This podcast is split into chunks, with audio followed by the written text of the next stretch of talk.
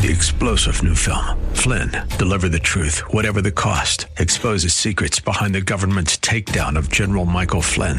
Flynn knew what the intel world had been up to. He ordered the first audit of the use of contractors. This set off alarm bells. He told the truth. He was the most dangerous person for Donald Trump to hire. They had to get rid of Flynn. Flynn, deliver the truth, whatever the cost. Available now. Watch it today. Go to salemnow.com. Salemnow.com. Thanks for listening to the Town Hall Review with Hugh Hewitt podcast, bringing to you the best voices on the stories and issues that matter. Helping make it all possible is the generous partnership with the Pepperdine Graduate School of Public Policy. Here's another piece I'll trust you enjoy. There's supposed to be a, a contract with the federal government to protect the borders of this nation, keep this a country. Side from Ireland, one side from Spain. So, you know, it's a country built on immigration, but generally it's legal, organized immigration where eh, we know who's coming in. It's there's a process to it, and everyone is treated equally in that process. And we're not seeing that at the border. We know this is crisis level stuff going on at the southern border. I've seen you tweet about it as well, Guy. What is your top line concern about what's going on there? Yeah, and and the thing is, Michele, I wouldn't consider myself an expert on immigration and border issues, except sometimes it feels like I know more about it than the people running the policy. So, for example, uh, Alejandro Mayorkas, who's the DHS secretary, he testified a couple weeks ago before the U.S. Senate, and they put up one of those big, you know, graphics that they have on the easel, and it was a photograph of some of these wristbands littering the ground on the other side of the river, on the American side of the river. And I believe it was Senator Ted Cruz of Texas who asked him, Do you know what this is? And Mayorkas didn't know. And I remember watching that exchange and it kind of took my breath away because last year I did a reporting trip to the border, Michele. I did my show down from two different locations, like Del Rio area and then McAllen. Uh, I was with my colleague, Katie Pavlich, we did a boat tour along the river where we got some really like hands on experience with guys who patrol every single day. And I learned a lot. I knew a fair amount. I cover it. I interview people all the time about the issue, but I learned a lot eyes on. And the wristbands that I'm referencing are, I think, particularly eye opening because I never realized I understood the stats and how many people were coming illegally. I did not realize how sophisticated the human trafficking operation was from the cartels. I mean, these wristbands are specific. Everyone has a number. They're color coded depending on where you're coming from, how much money you've paid to the cartel, have you paid or do you owe? It is a massive operation in human trafficking and misery, quite frankly. And it is, it is tens of millions of dollars every week. Is what they're making on this. And then when you get on the American side of the river, they snip it off. If you've all paid, you snip it off. And I remember just being astonished, looking down at the ground and seeing basically as far as the eye could see the clippings of these wristbands and learning so much about it. And I was down there for like two or three days, Michele. And that resonated with me. It stuck with me. And to see the Department of Homeland Security chief, the man in charge of this operation, testifying under oath that he didn't recognize what they were and didn't understand the significance, that was genuinely frightening to me because yeah. that's a level of ignorance that is just totally and completely unacceptable in my mind. Um, and to, in a roundabout way, get to your very first question, what worries me the most is this because I, I talk to border patrol agents, I talk to uh, DPS guys from from the Department of Public Public Safety in, in Texas, and they said when we're overwhelmed, which they are, especially recently with Title 42 coming to an end, it has been two years of a disaster. I mean, just a national disgrace for two years. It is as bad as it has ever been right now. Bill Melugin, my colleague at Fox, is at the border. He said he's never seen it this bad. It's going to get worse. Griff Jenkins, he's been covering the border at Fox for uh, you know probably the better part of a decade at this point, maybe even longer. He said he's never seen it this bad, and he believes, based on his conversations, that it's going to get worse. When you talk to those types of reporters and then to the officials on the ground, what they tell you is there's a massive processing operation where a lot of these illegal immigrants who come across, they want to get apprehended. Their goal is to get apprehended and processed as soon as possible because their understanding, unfortunately, which is correct, is they can cross the border, flag down Border Patrol, get some paperwork done, and within days, they've got a show up to court date way into the future, like years in a lot of cases. Yeah. Yeah. And then they are sent to the city of their choice around the country and they're here. That is effectively open borders facilitated yeah. by the US government. And when you have, so in the last week, they've been at about almost 9,000 illegal crossings a day. And they're worried that can go up at 12, 13,000 in the next couple of weeks. They are way past the capacity that they can actually handle in the processing.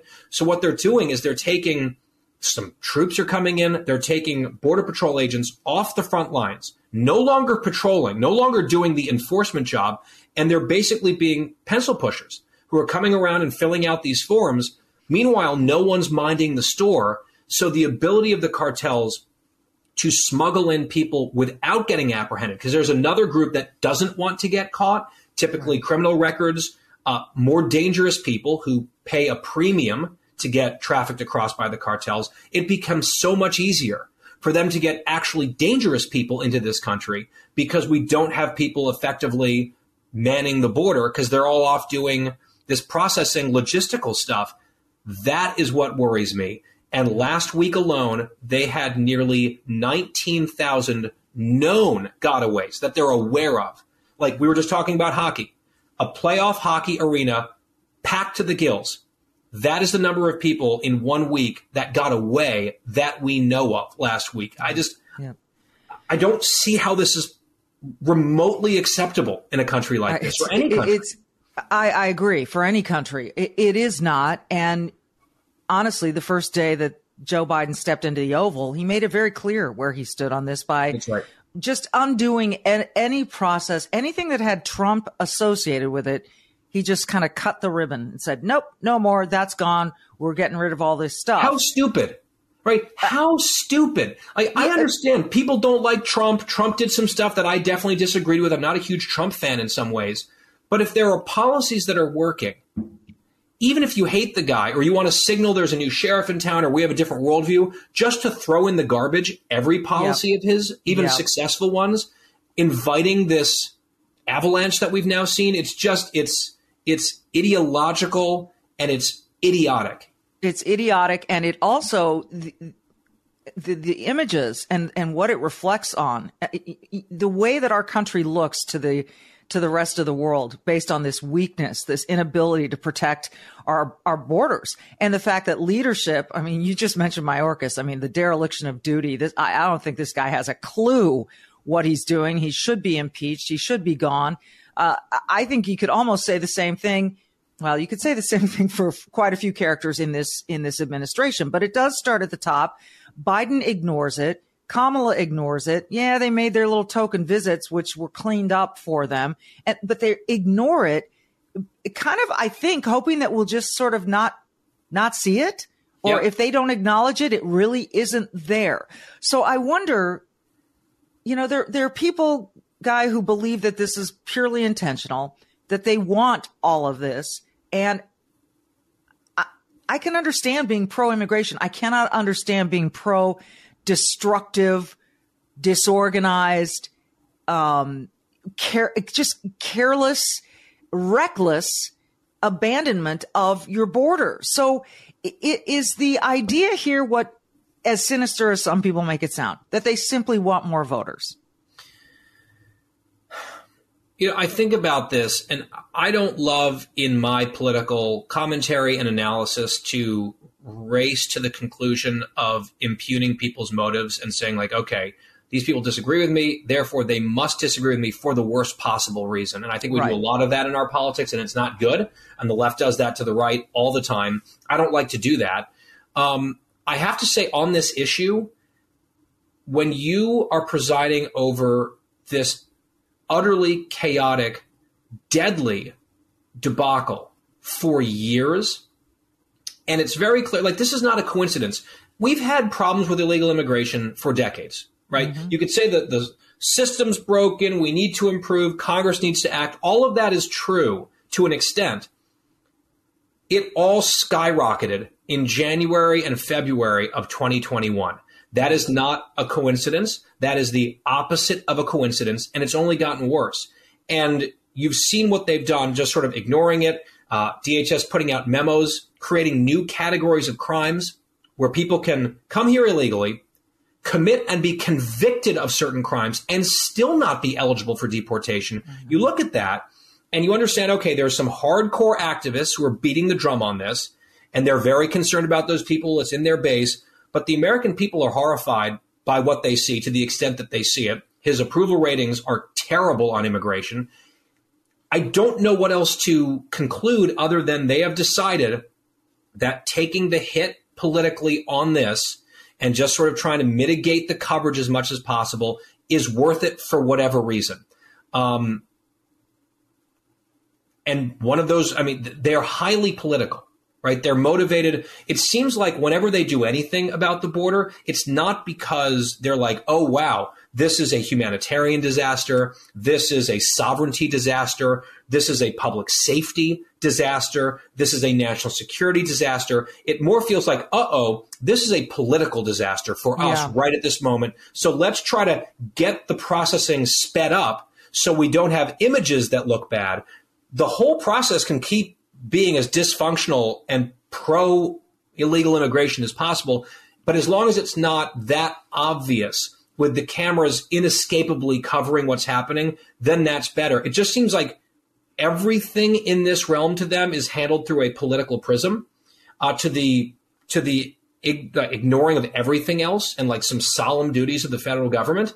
Uh, therefore, I don't think it's completely crazy or totally baseless for us to at least question whether uh, the motive to keep this going uh, at this catastrophic clip. Mm-hmm. They know what the solutions are. They are not availing themselves of those solutions. No, you have not. to assume there's some there's some politics at play because it's politics is king with these folks. It's it's um it's so distressing and depressing at the same time and it it again it, it to me, it just reflects this image that we we're in chaos here. There's just chaos. There was chaos out of Afghanistan. There's chaos at the border. There's mm. chaos in the banking system. There's chaos in the streets. There's chaos in the subways. And, and it just makes us look like this unstable, ridiculous uh, version of what the United States is supposed to be. And, and it's, uh, so getting back to Biden here, um, can I just can I just say just in response please. to that? Yeah. So there are some crises that arrive, and it's no one's fault, or you can maybe blame someone a little bit, but overall, like something is just thrust upon the leadership of a country, and then it COVID. becomes okay. How do you respond to it? 9-11. Right. 9-11 or natural disasters and that kind of thing. Yes.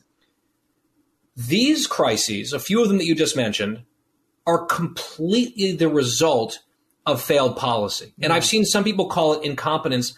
I think incompetence might be too kind. Right? You incompetence is the first six months and saying, oh wow, they're in over their heads, they're not getting this. When you're in year three of the same disaster that's only getting worse and they're not really changing their policy in any significant way, then there's a dereliction that goes beyond incompetence.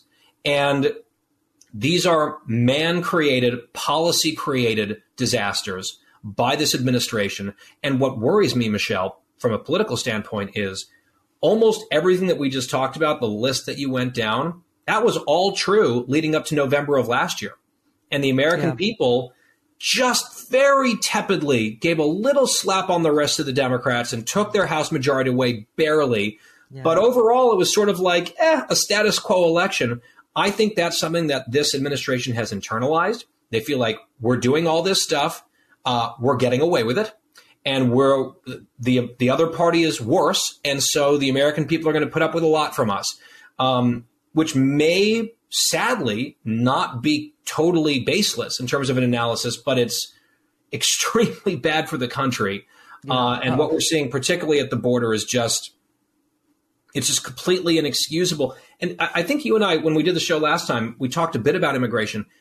I've never been a hardliner. Like I've never been a hawkish anti-immigration person, I've been like, oh, let's do a Dream Act, and that seems fair, and it's not the kid's fault, and yeah. maybe a path to legal status, and both parties should work together. I am just that stuff. I still believe at some point that might be worth it, uh, but my attitude now is absolutely not. It, it all stops. I'm a hard no on everything until we get enforcement right. Exactly. And like that has to come first. That Everything else first. is ridiculous. Well, and this is what the other side, and I, can clearly hear Nancy Pelosi in the back of my head, which is, oh, I wish I could turn it off. I know. Thank you. It's saying we need comprehensive, like we need comprehensive immigration reform, meaning we're not going to do anything until we do everything. Right. And I think that is letting perfect be the enemy of the good in, in one way. And it's also, it's a way of kicking the can. She knows you, you can't, you can't, you, I don't understand why in Congress you can't say, you know what? Here's what we need to do. We need to enforce our borders. Stop. That's what we've got to start with. Now, the Trump well, administration did that. Um, but I, am with you. I'm, I'm not, I'm not.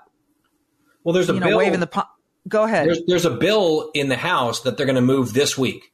Uh, and my understanding, talking to a couple of the members over the weekend, my understanding is they're pretty optimistic they're going to pass it out of the House this week. That would do exactly what you said. It is an enforcement first, enforcement only bill that gets. It, isn't just dead on arrival though? Isn't does hasn't oh, Biden yeah. said he's going to veto it? Yep, yep. So the, I mean, so they are forcing his hand. They're gonna they're gonna at least say, and I believe the plan is to try to hold the vote on the exact day Title 42 ends, which is Thursday, to say, yeah. okay, here, America, there's a massive catastrophe at the border. It's so bad, even you know some of the lefty media outlets are down there talking about how bad it is. It's totally overwhelmed. They can't hide. It is what it is, and Republicans are saying we have a bill to stop this. We can get to some of the comprehensive stuff later if we get uh, some control over this, but not now. We're going to do this, and the Democrats in the Senate are going to say no, and the White House has already threatened to veto you know, Biden's already quite unpopular on this issue. I think that they are now not just playing with fire when it comes to national sovereignty and security, which they've been doing eagerly, happily, knowingly, willfully for years. Now they're playing with political fire in a way that I don't think they have before on this issue. Um, we'll see how it works out for them. Uh, the politics are a bit unpredictable. The reality is not. The reality has been predicted and now it's playing out. And they're like, oh, let's send 1,500 troops to the border. And and by the way, Bill Melugin, I had him on my show yesterday. Those 1,500 troops are not actually their orders do not involve interfacing with migrants at all. They're not right. there for deterrence. They're not there for enforcement. They are warm bodies to help with the processing. That is very much the mentality of this administration. It's just it's. it's, inc- it's yeah, amazing. and it's interesting too. My understanding from Bill Melugin's reporting is that they are allowed to be armed, these servicemen and women, but that's not for, uh, you know, deterrence or anything. It's just self protection, which I think is ironic in so many, many ways. So they need to protect themselves at the border, do they? That's very interesting. Uh, you know, it's, it's like they need to protect themselves but you don't need to protect us, the rest of us. Uh, it's it's symbolically to me, it's just it's utter nonsense. But let me get on to this here's the political picture that you painted from from the midterms.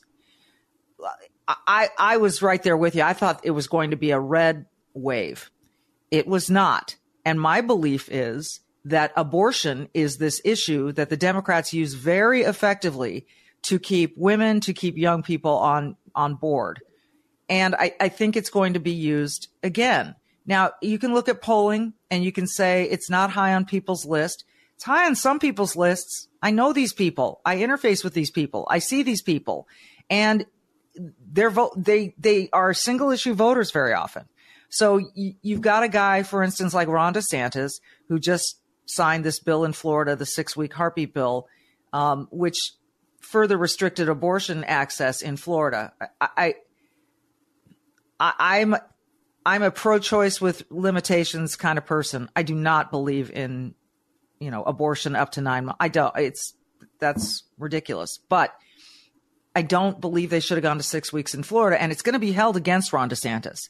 It loudly. And I just wonder, you know, if we could self scout for a minute here on, on the Republican side, what they have to do to their messaging, because there is so much going wrong that the notion that people would continue to support the party that's in power is is unthinkable to me. So how, how it, it, what is the messaging issue?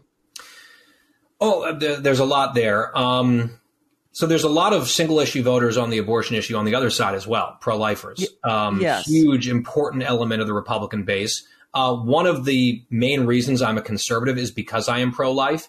Uh, And I find myself often disgusted with the Republican Party for various reasons. And one of the reasons I kind of stick around is because they're pro life.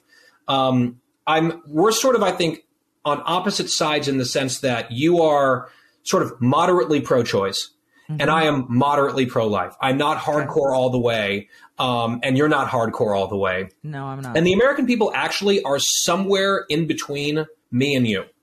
That's kind of where public sentiment is on this issue. If you look at all the polling, the Democrats have done a good job with their friends in the media, and the media is as biased on this issue as any issue. This abortion and guns, I think, are probably their two worst ones, and there's a lot to choose from.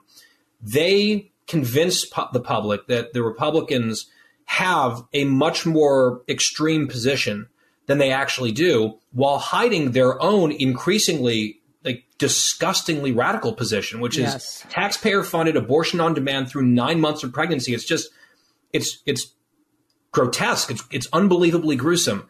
Um, I think Republicans need to do a better job spotlighting the radicalism of the opposition and also explaining their positions clearly in a way that relates to people. And you can't just hide on it. Like if the Democrats are going to run a bunch of ads accusing you of all these things and it's not really accurate, but you feel like, oh, I'll just put my head in the sand over here and I'll talk about inflation and the border and crime then you're just ceding the field to them and letting them say whatever they want about you on that issue. And that will sow doubts among some voters. I think if you if you engage well, if you're a competent uh, politician, if you have a good record, um, it is certainly surmountable. So I would I would give you the example. I agree that to some extent, especially in certain races and certain districts and states, the abortion issue very much helped the Democrats uh, in in 2022. Um, that being said, there were a number of conservative Republican governors and even not so conservative Republican governors who had signed into law abortion restrictions themselves. Uh, a six week law in Iowa, Kim Reynolds. A six week law in Ohio, Mike DeWine. A six week law in Georgia, Brian Kemp. Uh, all three of those governors won the biggest blowout victories of their careers in reelection campaigns, having signed those heartbeat laws and getting hit for it in their state. And they were able to overcome it. DeSantis had signed a restriction not down to six weeks yet. And of course, he won by 20. So you look at some of these chief executives who were actually signing abortion restrictions into law and getting pummeled for it in the press, in ads, and winning blowout victories. I don't think it is the barrier to entry of winning for the Republicans that some people think it is. But clearly, especially at the federal level, Republicans need to be a lot better at clarifying what their position is. I think recognizing where the American people are, emphasizing where they are mainstream on the issue, and not letting the Democrats define them, and doing a better job of defining the Democrats because the Democrats are in a position that is, even if I at this point just had an epiphany, like an anti epiphany, I guess, and just decide that I agreed with the Democrats on every other issue, I don't believe I could vote for them right now, given only their position on like third trimester nine month abortion. It's just to me, it's a human rights issue. They are they they push themselves so far out on a limb, and that case is rarely prosecuted effectively by Republicans. Uh, I think that there is an opportunity there, but it requires smart, savvy, careful, respectful engagement, and not disengagement. That, that's interesting what you just said. I saw a pollster recently talking about this very issue and saying Republicans would do better by talking about the woman instead of the baby, talking about the woman carrying the baby and the respect for her rather than purely focusing on the baby. Oh, and there's I think two people. There's two people there, and like that's that's crucially important. And whenever I talk about, it's a tough issue, right? It's it's it's complex. It's emotional. You're talking about life and death, bodily autonomy, women's rights, uh, human rights. There's just a lot that collides there. Whenever, because I'll wade into it sometimes on my show, because I feel strongly about it, but I always open the conversation by acknowledging disagreement and respect that. Look, I, I don't respect, frankly, the nine month craziness, and that's only no. about 15% of the public. I find it unspeakable. But for yeah. just an average pro choice person, I think we actually probably agree more than we think on the issue. And I can at least understand why they believe what they believe. And I don't think it's a completely invalid series of issues and, and questions that they raise. And I think just it's important to open a conversation by acknowledging that rather than just starting from the point of on one side, you people hate women or you people want babies dead. What does that achieve? To me, nothing. Right. Right. And that, and that's where the argument generally devolves into. And, and I, I am curious, guy, and I, because I have a lot of good friends who are pro life and I respect you tremendously and I respect all of them. And I, I like I'm not a hardline pro-choicer. I'm not. I I believe in a window where it is appropriate and not beyond that. Yeah, that's most uh, people. Right, right. I think that is most people. So, tell me about how you developed your your view on this because I, I'm really curious as to your thoughts on it. I love talking to people who hold a different view or you know I, like I said, I think we overlap, but I, I am curious to hear how you arrived at this viewpoint. Yeah, I mean it's it's an issue where I sort of started at the sort of the end, where it's like, okay, a baby has been born. They just have arrived on the scene one second ago. If you were to murder that kid with a gun, if you're just like, oh, you're out of the womb, boom, that is clear cut murder, you go to jail. Yes. So then I started to think, okay, what is the difference between that and five minutes earlier? And then you start working backwards and you start thinking right. about, okay, well, does science teach us when a child is viable? Because I think the whole issue of like, is it one life or two lives? Right? That one life or two lives is a fundamental question. Because if you don't believe that the baby or the fetus is a human life, and th- then it's only about the bodily autonomy and liberties of the woman. My argument is at some point, whether you think it's conception, whether you think it's some, you know, uh, you know, viability moment, um, which is a sliding target, uh, and as, as, science gets better, actually, it moves closer and closer to conception. Or yeah. if you think it's, you know, let's say the third trimester or birth, you draw a line somewhere where a human being becomes a human being uh, that that deserves some legal rights themselves. Um, and to me, I just sort of thought I would rather err on the side of life because I don't have some special insight into when life begins. To me, conception is a very bright line. Uh, that's my personal belief. I also recognize that saying no abortion whatsoever starting at conception is not where our society is right now. Um, so, you know, my my emphasis when I talk about this issue is typically weeks into pregnancy where you start to say, I mean, my goodness, whether you think it's a heartbeat or you can see you know the little feet of the child on an ultrasound, um, where you get to a point where, let's say, you know, 15 or 20 weeks where a child can experience pain, can feel pain. I just feel like there's a line.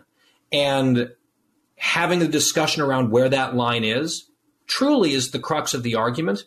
Um, and and the other thing, this last point is, I find it odd and sort of sometimes contradictory. Where let's say there's a couple, married couple, they really want kids. Uh, they've been trying to have kids. They finally get pregnant. Uh, they get that six week ultrasound. There's the heartbeat. They're thrilled. They tell family and friends, and they're getting hugs and kisses and tears of joy and congratulations and then a, a child at the exact same moment of gestation could come as a an unwelcome surprise to a different woman in a different circumstance. And I just don't know if the value of a human life and the existence of a human life ought to depend on the wantedness of that life. Mm. Um, and that's another thing that I sort of grapple with morally and ethically on the question, and and why I I lean in the pro life direction. That was a really compelling parallel you just drew. Um, and listen, and I've made no secret of this. You're talking to a person who had a horrible time getting pregnant mm. and keeping staying pregnant and lost a bunch of babies and it, it was hell mm.